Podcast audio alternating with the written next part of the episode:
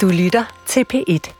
Så går vi i gang med andet af fem afsnit i P1's undersøgende miniserie. Hvorfor har jeg ikke en kæreste? Rikke Frøbert og Stine Bjergård Ditlevsen og deres gæster søger nye veje ind til det, vi vel alle søger, nemlig kærligheden. Tag med på opdagelse her og nu. God fornøjelse. Her på øh, fredag, der skal jeg til indflytterfest hos nogle af mine venner. Og jeg vil rigtig gerne have, at han skal med. Ham, jeg dater. Øhm, han har vist en anden aftale, men jeg prøve at se, om han kan komme forbi senere. Og nu, i dag er det tirsdag, og det er på fredag festen er, og nu går jeg allerede og tænker, øh, hvad skal jeg skrive på dagen? Eller skal jeg skrive på dagen for at, ligesom, at invitere ham med? Øhm, hvad tid på dagen kan jeg skrive? Hvor, hvor loose skal jeg ligesom gøre det? Skal jeg bare sige, hey, håber du kommer i aften? Eller skal jeg sende adresse? Øh, skal jeg bare helt lade være? Og så tænke, at han jo sådan set godt er klar over, at den der fest er der, og at jeg gerne vil have ham med. Øhm, det kører bare rundt.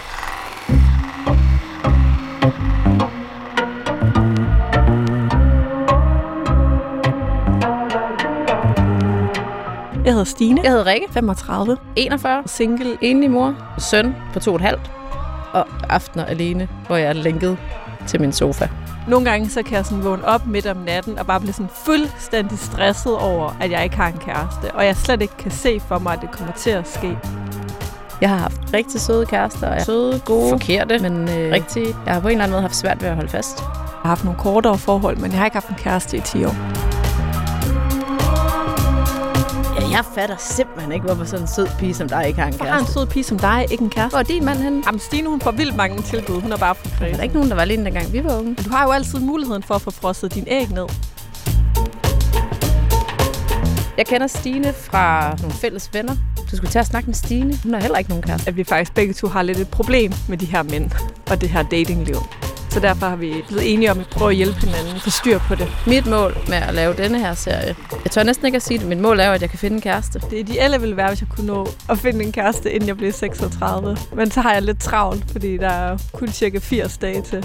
Mit mål er også at blive klogere på, hvad der er, jeg gør galt. Fordi hvis jeg først ved det, så har jeg sådan en formodning om, at så må jeg jo kunne lykkes næste gang, jeg møder en mand.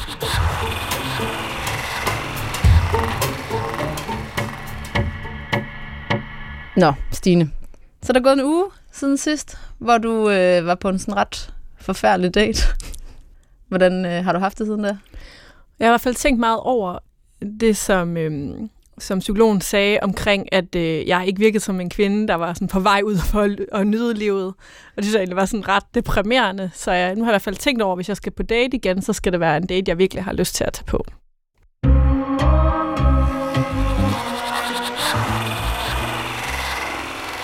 Rikke, jeg skal lige læse noget op for dig. Jeg tror, det her det er noget, som rigtig mange singler vil kunne genkende det til.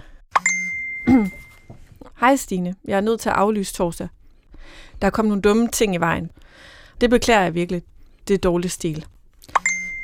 Hej Jens, det skal du ikke tænke på. Vi gør det bare en anden dag, hvis du stadig har lyst til at mødes. Meget gerne. Når der lige er kommet ro på igen. Det gør du bare.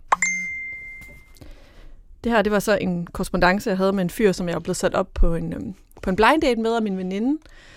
Og øh, ja, det er så to måneder siden nu, og jeg har hørt aldrig fra ham igen. Og jeg, jeg kunne jo godt mærke, da jeg fik den her besked, okay, det, øh, det er bare en dårlig undskyldning for ikke at, for at mødes. Men alligevel så var jeg sådan lidt, ah, man skal også lige give, øh, lade ham komme kom tvivlen til gode om. Jeg sendte lige til en veninde for at høre, ah, men tror du ikke også, han har lyst til at se mig? Og Hvad sagde hun? hun var bare sådan, nej, det har han ikke. Det er bare en dårlig undskyldning. Men alligevel så skulle jeg lige have den gennem øh, tolkningsmaskinen. Men det er jo det, det der tolkningsnød, det, er jeg gør det hele tiden. Altså negativ og positiv tolkninger alle de der sms'er, der kommer. Altså, jeg synes, nogle gange så savner jeg lidt sådan før i tiden, hvor der ikke var sms, altså hvor man sådan hvor man bare ringede, og så kunne man høre på folks tonefald, hvor er de, hvad synes de, gider han at ses eller ej. Og så var der ligesom ikke det der rum for alle mulige tolkninger og indlæsninger af alle mulige motiver og historier og sådan noget, som øh, man ikke har en jordisk chance for at vide, om overhovedet passer. Men altså, det er som om, at det her med beskeder, det er ligesom sådan en hel videnskab i sig selv, og i dag der skal vi undersøge, øh, hvad det egentlig er for et spil, og hvordan vi kan navigere i det, sådan, uden at blive fuldstændig sindssyge eller miste os selv.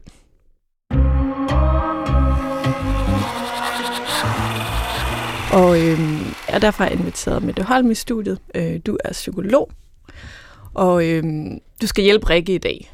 Ja, Og velkommen til dig. tak skal du have. Det glæder mig rigtig meget til. Ja, man kan sige, at den her problematik, den er jo meget velkendt for mig i mit hverdags arbejdsliv, fordi rigtig mange kvinder, de sidder med, lige præcis med de her type problematikker, og der er blevet flere og flere af dem. Ej, det lyder... Så det du lyder er perfekte til at hjælpe Rikke. Ja, det lyder virkelig som noget, jeg har brug for. Men du jeg vil faktisk starte med at afspille øh, en optagelse for dig, som jeg lavede her for øh, en lille uges tid siden, så du kan få en idé om, hvad det er, der foregår over hos mig. Ja. Okay, det er torsdag. Det er tre dage siden, vi var på date. Og noget af det sidste, han sagde, det var, at han havde lyst til at tomle til Paris med mig, fordi han troede, vi ville have det så fedt. Og vi har skrevet bagefter ret meget om, hvor fantastiske hinanden er og sådan noget. Og noget af det sidste, han sagde, det var, ring til mig. Du skal love at ringe til mig. Og så har vi skrevet lidt frem og tilbage. Og nu er jeg gået i panik. Fordi øhm, jeg skrev i går morges, skrev jeg sidst, ikke sådan et spørgsmål, men jeg skrev bare, at jeg glæder mig til virkelig meget til at se dig igen. Og jeg har ikke hørt noget, og jeg kan mærke, at jeg går konstant og kigger på min telefon hele tiden, for at se, om der kommer et eller andet. Og så har jeg prøvet... Du skal ikke have din telefon, siger min søn. Lige et øjeblik. Jo. Jeg troede bare ikke, at jeg ville gå i panik, fordi jeg havde sådan en følelse af, at øh, nu var den der, og, og nu er jeg bare blevet pissebange. Men nu sådan, han slet ikke over sin skilsmisse nu. Nå, jeg ringede til ham for... Da jeg var på vej hjem fra arbejde for en times tid siden, hvor han ikke tog den. Og han har ikke ringet endnu. Og nu er jeg bare... Åh, jeg kan mærke, at jeg får sådan rigtig bange anelser, samtidig med at jeg prøver at gå og sige til mig selv, at selvfølgelig er det okay. Jeg prøver at lade være med at være på hans banehalvdel. Og nu er jeg bare blevet 25 år igen og går og prøver og tænker over, hvad fanden der sker. Paniktanker herfra efter anden date. Det, der sker, det er jo det der med, at jeg lever sådan imellem de der beskeder, at Ja. når bare går og tænker katastrofetanker, Og med far for at gå rigtig meget til dig, og du synes, jeg er for hård, så vil jeg sige, at det der, det handler jo ikke om ham. Det handler jo om dig og din evne til at holde fast i dig selv, mm. fordi han kan ikke gøre det der ved dig. Det er jo dig, der på en eller anden måde er trænet i, at når der er et menneske, der ikke rigtig vil dig, så i stedet for bare at ryste det hele af dig, så beskæftiger jeg mig med noget andet, leger med mit barn, strikker en trøje, tager ud til en veninde, drikker et glas hvidvin, så bliver jeg addicted til min telefon. Mm. Og hver gang jeg vender min telefon, og han ikke har svaret, så afviser han mig. Men det gør han ikke. Du okay. Afviser dig. Altså man kan jo afvise sig selv 40 gange ved at vende den der telefon og mærke lige det der stik i hjertet med, der var ikke noget svar. Mm. Eller hvorfor han ikke ringede, og. Ja. screendumpe til veninden og spørge sådan, hey, hvad tænker du om det her? Er det mig, der er helt ude at skide, eller er det, er det noget andet? Det, kan, altså det, jeg rigtig gerne vil have dig til at kigge på i det her, det er, hvad sker der med dig, i stedet for, hvad sker der med ham? Men mine tanker er bare rigtig meget... Altså, jeg går jo og tolker, hvad sker der hos ham? Mm. Er det, fordi det er for tidligt? Øhm, laver han noget andet? Har han set beskeden og gider ikke at svare tilbage? Øhm, er han bare typen, der ikke rigtig skriver særlig meget? Altså, jeg går jo og tolker og tolker og tolker, det er enormt drænende et eller andet sted. Og et eller andet sted, så ved du godt, hvad det er. Fordi de der spørgsmål, du stiller dig selv, dem tror jeg selv, du kunne svare på. Så i stedet for, hvis du svarede på det, det er for tidligt, han er i gang med alt muligt andet, han er optaget noget, han er i tvivl, mm. han er der sgu nok ikke helt, så vil du skabe ro i din krop, og så vil du lægge telefonen Ja. og gå over og gøre noget andet. Men når vi går i analysemode, og rigtig gerne vil forstå, hvad der er over ved ham, så laver vi et håbløst projekt, fordi uanset hvor meget vi analyserer på, hvorfor han ikke svarede, så kan vi ikke finde ud af det. Hvis du begyndte at konstatere, i stedet for at lave sådan nogle spørgsmål, der lagde op til analyser og, og hele tiden åbner op for en grad af usikkerhed, så vil det blive meget roligere for dig. Og jeg synes jo ikke, det er negativt at tage et billede af det, man oplever, og konstatere, det går for hurtigt. Han er der ikke lige nu. Det kan jeg helt tydeligt mærke, fordi der er for langt imellem hans svar. Fordi jeg har også sms med andre fyre, hvor han 100% var der, og der var der bare 60 sms'er i timen-agtigt. Så det går for hurtigt, eller han er der ikke, eller han er optaget af alt muligt andet. Når du tager et billede, der hedder, han er der ikke lige nu, det er for tidligt, han har travlt med et eller andet andet, så er du nødt til at forholde dig til de faktorer, der er i det billede. Mm. Og det er hverken negativt eller positivt, det er, som det er. Og så vil jeg bedre kunne finde ud af, hvad jeg selv har lyst til at gøre ud fra det, eller hvad tænker Du vil i hvert fald blive efterladt med noget helt andet end, hvad sker der med ham, og hvorfor er han der ikke, og hvad kan det være, og var det fordi, jeg var for sød, eller for ikke flirten, eller for meget flirten, eller skulle jeg have sagt det her med min søn, eller skulle jeg ikke have sagt det her med min søn. Altså, du er fri for alle de der analyser, Mm. og du kan trække dig tilbage til noget, der handler om dig. Altså efter, efter at have sendt den her sms, og der jo faktisk var gået altså, over et døgn, inden jeg hørte fra ham, der nåede jeg også at mødes med en ven, gå rundt om søen, ryge en helvedes masse cigaretter og være sådan, ja. hvad er det, der foregår derovre? Hvad skal jeg gøre? Hvad skal jeg sige? Altså, Ja. Og hele den dag var bare ødelagt, fordi jeg gik og prøvede at finde ud af sådan noget, hvor at nogle gange ville det være fedt, at man heller ikke skulle sådan, køre rundt i det.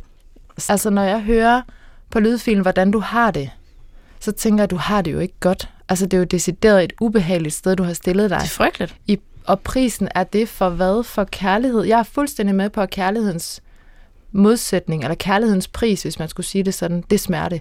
Du kan ikke gå ind og elske, og så tænke, det her det bliver super hyggeligt og sjovt fra nu af. Vi ved godt, at det kommer til at gøre ondt, og der også kunne komme kærestesorg i det. Men at datingens pris er panik, og nærmest angstanfald, og utrolig lavt selvværd, og åh, der synes jeg bare, der sælger du ud af dig selv. Og den, man er der i det analysemode, der er man jo heller ikke rigtig hende, man gerne vil være. Altså, mm. jeg gad da godt lige spørge ham der ven, du har gået rundt med, hvad, hvor, hvor tænker du, hun der Rikke, hun er? Og jeg tror, han siger, hold kæft, hun har det bare dårligt. Altså, det, det bliver meget, meget tydeligt, at man lynhurtigt kan få dig ud af sejle, hvis den ikke er der, eller den var der, eller var den der, eller er han der, eller er han der ikke.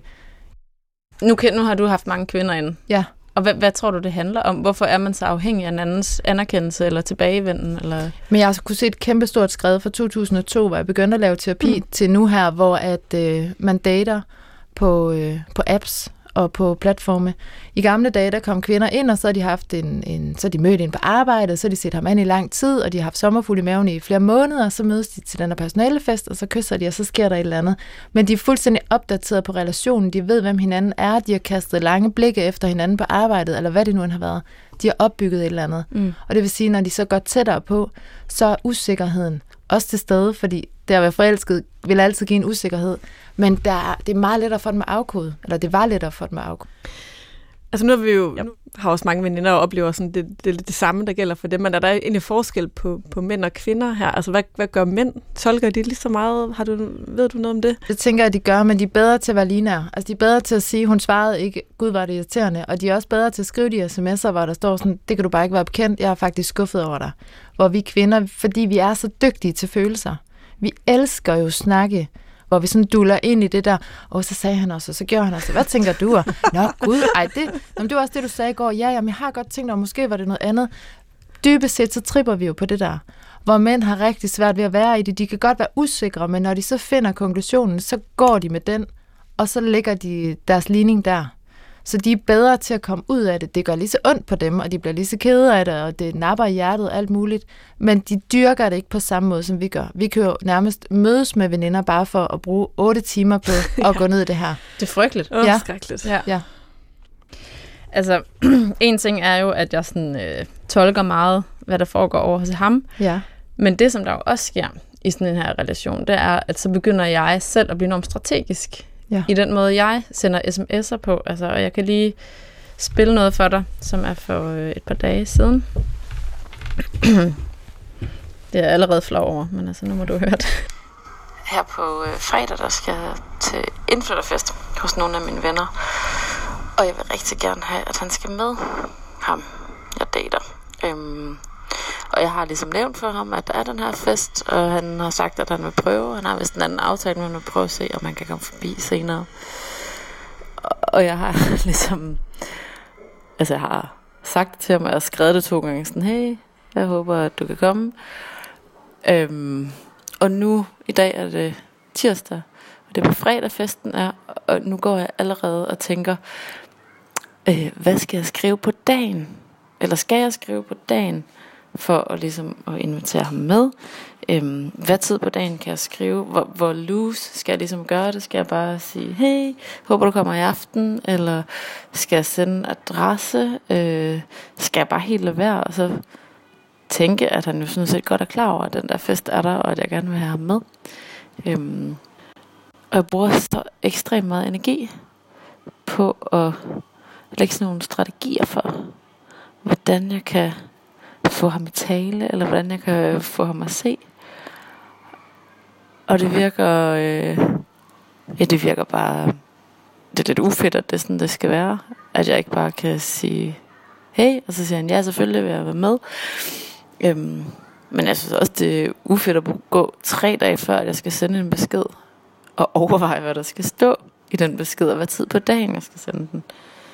Jeg vil ønske, at jeg kunne komme lidt ud af det der planlægning, for jeg synes faktisk, det er ret... Øh, jeg synes faktisk, det er ret usekset at være sådan en, hvis han vidste det her om mig. Altså, hold kæft, mand. Og så sender jeg bare sådan nogle totalt øh, breezy beskeder, hvor ah, men alt er bare alt er fint. Hvis han vidste, hvor meget tankevirksomhed, der ligger bag, altså, så ville han fandme løbe skrigende bort. Ja, han vil løbe skrigende bort. Jeg vil også selv løbe skrigende bort, hvis jeg vidste. Hvis, hvis det her det var min veninde, så ville jeg sige, prøv lige at tage dig sammen. Ja. Ja. For det er i aften, du skal til festen, Rikke? Ja, det er faktisk i aften, jeg skal til fest. Og ja, som du kan høre, så ved han jo godt, at den foregår. Og alligevel så tænker jeg, skal jeg lige huske ham på det? Ja. Hvad tænker du, når du hører det? Jamen, jeg tænker, at... Øh, åh, jeg, jeg får det. Jamen, det er sådan en blandet ting, fordi jeg ved præcis, hvor du er. Altså, jeg har jo selv stået der. Jeg har jo selv øh, fra at være gift og været sammen med en i 13 år, alt var, var sådan kvadratisk praktisk godt, og man vidste, hvor man havde hinanden, til at komme ud på singlemarkedet, hvor jeg fik et chok af en anden verden. Så det er jo ikke sådan, at jeg tænker, hvad laver du? Altså, jeg har jo selv stået i det der. Mm. Jeg tænker mange ting. Jeg kan sådan helt mærke det over ved mig. Jeg bliver sådan helt, uh, det er så ubehageligt det der. Og lige præcis det der på den ene side, på den anden side. Skal jeg vente, eller skal jeg skrive? Eller er det fordi, at han sådan lige skal have lidt tid, eller er det sådan, kunne jeg godt lige? Og det er der, hvor jeg bare vil skære hårdt ind med en kniv, og så tage fat i dig og sige, prøv, hvad vil du?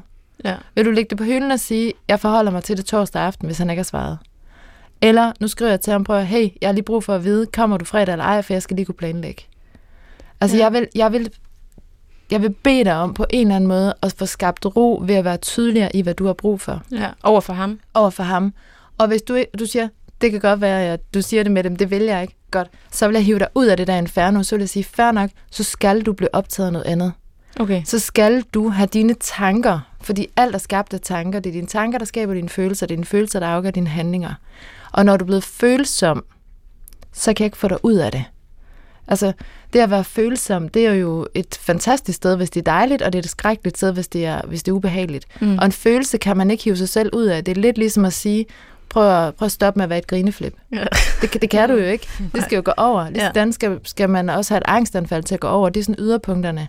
Så jeg skal have den der følelse af ubehag til at gå over, og det kan jeg kun ved, at jeg flytter dine tanker fra et sted, være der med ham, til et andet sted, hvor du vidderligt ægte bliver optaget af det, fordi du kan kun koncentrere dig om én ting ad gangen. Rigtig mange gange, så virker det utrolig godt, hvis man er fanget i noget negativt.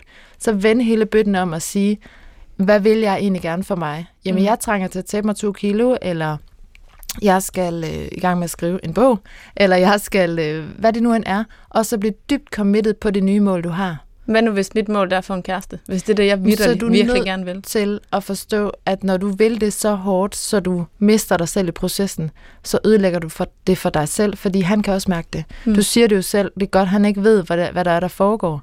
Og det, der er så fantastisk, eller så skrækkeligt, det er jo, at når han møder dig, eller i dine sms'er ser, hvor meget du gør dig umage, så kan han jo godt regne ud, enten bevidst eller ubevidst, at du er plisende. Mm. At du sådan stiller dig sådan et overskudsagtigt sted, hvor at det er jo dejligt med en plisende date, Mm. men det er også det, du er interessant. Det er en lille bitte smule uspændende, og det er også derfor, han ikke skriver, fordi du har givet ham fuldstændig carte blanche til tirsdag, onsdag, torsdag eller 10 minutter i festtid fredag, fordi alt er godt. Det er simpelthen så dejligt. Alt er så super fint med dig, du. Så der er jo ingen grænser. Altså, du har givet ham hele boldbanen, og så står du over i hjørnet og ryster. Mm. Men han må ikke opdage, at du ryster. Nej. Men er vi ikke også med det påvirket lidt? Jeg kan i hvert fald mærke for mig selv, at måske også bare er vokset op med alle de her ungdomsblade og kvindeblade om det her, øh, du ved, sådan skal du gøre, sådan skal du ikke gøre, vent med at skrive til tre dage efter, og alt det der. Det, det er i hvert fald sådan en baggrund, jeg altså, Ja. øh, kommer ind i det her dating game med. Ja. Hvad tænker du sådan om det? Jeg tænker, det er så forfærdeligt, fordi det er det, der ødelægger det hele, fordi alt ægthed og alt ærlighed og den dybe relation forsvinder i det der. Når vi ved, at man ikke må svare med det samme, at man skal game den lidt, og man skal holde det, og man skal gøre alt muligt, så kan du være 100% sikker på, at det er det samme, han gør. Mm. Så det, du gør med ham, Det er også det, han gør mod dig. Du siger det også, du oplever, at han måske laver en strategi på dig, og så oplever du, at du bliver mere strategisk. Mm. Hvis du oplevede, at han var umiddelbar, så vil du også blive mere umiddelbar. Men du er ikke modig nok til at være umiddelbar først. Du venter på hans umiddelbarhed, og det er hele problemet for dig. At du ikke tør stille dig derud, hvor du satser alt på rødt og siger, jeg vil dig, vil du mig? Nej, jeg prøver at gøre det sådan lidt øh, jamen, let, som jeg siger. Ikke? Ja. Ja. Det er den der, med- fordi man gider heller ikke at være sådan en den needy type, eller jeg vil heller ikke kræve noget af mig, slet ikke på sms, fordi det synes jeg også bliver for meget.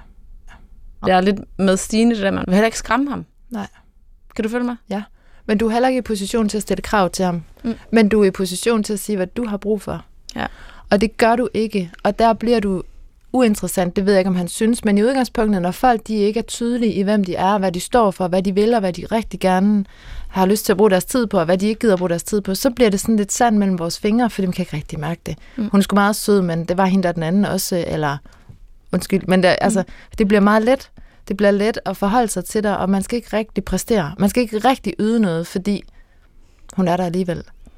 Og Så der, det- kunne, der kunne jeg godt tænke mig, at du var, du var mere modig. Mm. Mm. Altså, ikke i at stille krav til ham, men nu skal jeg bare høre, hvad du vil, men sige, hvad du har brug for, og hvor du er, og hvad der for eksempel gør dig glad. Ja. Og hvad er det værste, der kan ske, at han tænker, hold da op, hun er needy. Jeg tror bare, han vil tænke, fedt, hun melder ud. Ja, Ja. det vil jeg tænke, hvis Ja, jeg fik sådan en besked fra en, der sagde, prøv at jeg vil skide gerne have dig med til den her fest, men jeg har lige brug for at vide det nu, for jeg skal planlægge. Kan du ikke sige inden for næste 24 timer, om du er på eller ej? Det vil jeg synes var dejligt. Fordi det stoppede også mit behov for, altså mennesker er sådan indrettet, hvis de får plads, så tager de den. Så kan man sige, hvad er det for en sandhed? Jamen sådan er det. Kig på de relationer, I har. Mennesker, der giver jer plads, I tager det Mm. når, når der bliver sat en grænse, og man så siger, prøv nu skal jeg lige høre, eller det der er det faktisk ikke så fedt for mig, Mm. så stepper man oftest tilbage, hvis man har respekt for relationen. Det lyder så let, når du siger det. Men det lette er jo, at du dybest set bare altså, holder alt over på din banehalvdel. Ja. Aldrig stiller krav til ham, for det kan du ikke tillade dig. Nej. Altså han, fordi du har datet med ham, så har du ikke et, et ejerskab på ham. Men du har jo alt ret til at sige, hvor du var, og hvad du gerne vil have. Så hvis du skulle sende en besked til ham, mm. hvad vil du så stille af spørgsmål i den besked, hvis du skulle være så ærlig, du kunne være, uden at være kravstillende til ham? Jeg glæder mig helt vildt meget til fest i aften. Jeg vil elske, at du kommer festet sammen med mig. Øhm, og så stop, så ved jeg ikke. Og det stiller du ikke noget spørgsmål. Men det der er jo også rigtig godt. Der har du været tydelig i, hvad du Ja. har behov for. Men det er en træning i at stille sig ovenpå det. Det er en ja. træning i at nægte, at der er et andet menneske, der skal have så meget magt over mig, at mine dage og mine timer og mine fester og mine gåture rundt om søen med min gode ven, det bliver ødelagt. Mm. Jeg vil ikke være med til det. Det er mig før ham. Det er, det er min balance, mit velvære, mit overskud, mine tanker før ham. Og jeg nægter at lade mig trække ned i sådan noget lavt selvværd, øh, selvdestruktivitet, øh, usikkerhed, bange, panik. Jeg gider ikke at gå og afvises 28 gange om dagen, fordi han ikke svarer. Jeg vil ikke. Hvis jeg kunne sådan tage fat i dig og sige, hvad det var, jeg gerne vil gøre med dig her, så gerne gøre det mere rationelt. Du er ikke rationel lige nu. Det her det er bare en date. Mm. Det er bare en, du har mødt, og du synes, han er sød. Og det er rigtig dejligt. Der er ikke noget negativt i det. Det er bare konstaterende. Men derfra til, at han rykker dine dage og dine uger i stykker, det er blevet for følsomt. Der vil jeg gerne have dig opad i tanken til at sige, jeg tager billeder af det her, jeg kigger på, hvad der foregår, og så begynder jeg at træne mig i at blive beskæftiget med noget, som optager mig. Det skal jeg finde ud af, hvad det er. Ja. Ja. Tak, Jeg må i gang med at strikke. Ja, Det skal skal jeg skrive en bog eller et eller andet. tak fordi du kom med det. Det var meget brugbart. Var dejligt, jamen... Øh, Ja, tusind det var så tak. lidt. Det, Du skal i gang med at skrive en sms. måske. We'll see. glæder mig til at høre, hvad du skriver. Ja. tak for hjælpen. Det var så lidt.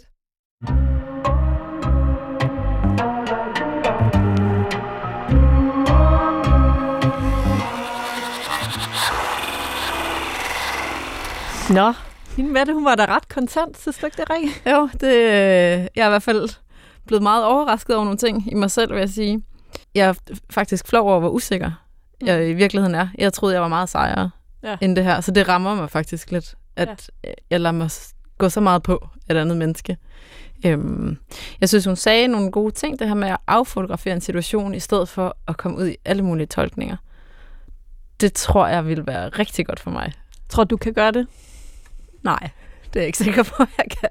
Men jeg vil prøve. Og så vil jeg øh, prøve simpelthen næste gang, jeg mødes med nogle veninder, at undgå at komme ind i sådan en snak om, øh, hvad foregår der hos ham, og hvordan går det med jer, og hvad siger han, og hvad gør du, og hvorfor gjorde han så det, og hvad tror du er svaret på det, og bla bla bla. For det synes jeg var øh, noget af det med, der havde virkelig godt fat i, at det giver jo bare endnu mere usikkerhed, for man får jo aldrig noget svar. Og så bliver vi øh, endnu mere fucked up, end vi i forvejen er. Så væk med alle tolkninger.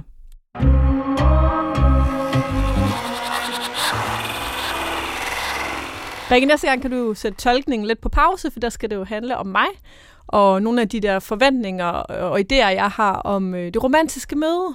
Du er meget romantisk anlagt. Jeg er meget romantisk anlagt, men øh, desværre sker det ikke så meget for mig i virkeligheden. Det er lidt mere på bøger og film, jeg oplever de her, den her romantik, jeg selv gerne vil opleve. Jeg tror, der er rigtig mange, der har det ligesom dig, og derfor så øh, har jeg inviteret en ekspert ind i studiet næste gang, som kan hjælpe os med at få de her meget romantiske drømme lidt mere ned øh, på jorden, så vi måske faktisk har en chance for at møde en mand.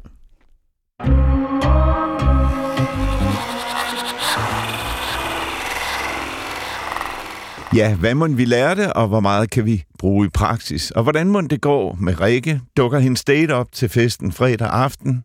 Det finder vi ud af i næste afsnit af Hvorfor har jeg ikke en kæreste? Det er mig, der har produceret. Jeg hedder Torben Brandt. På genhør i tredje afsnit. Gå på opdagelse i alle DR's podcast og radioprogrammer. I appen DR Lyd.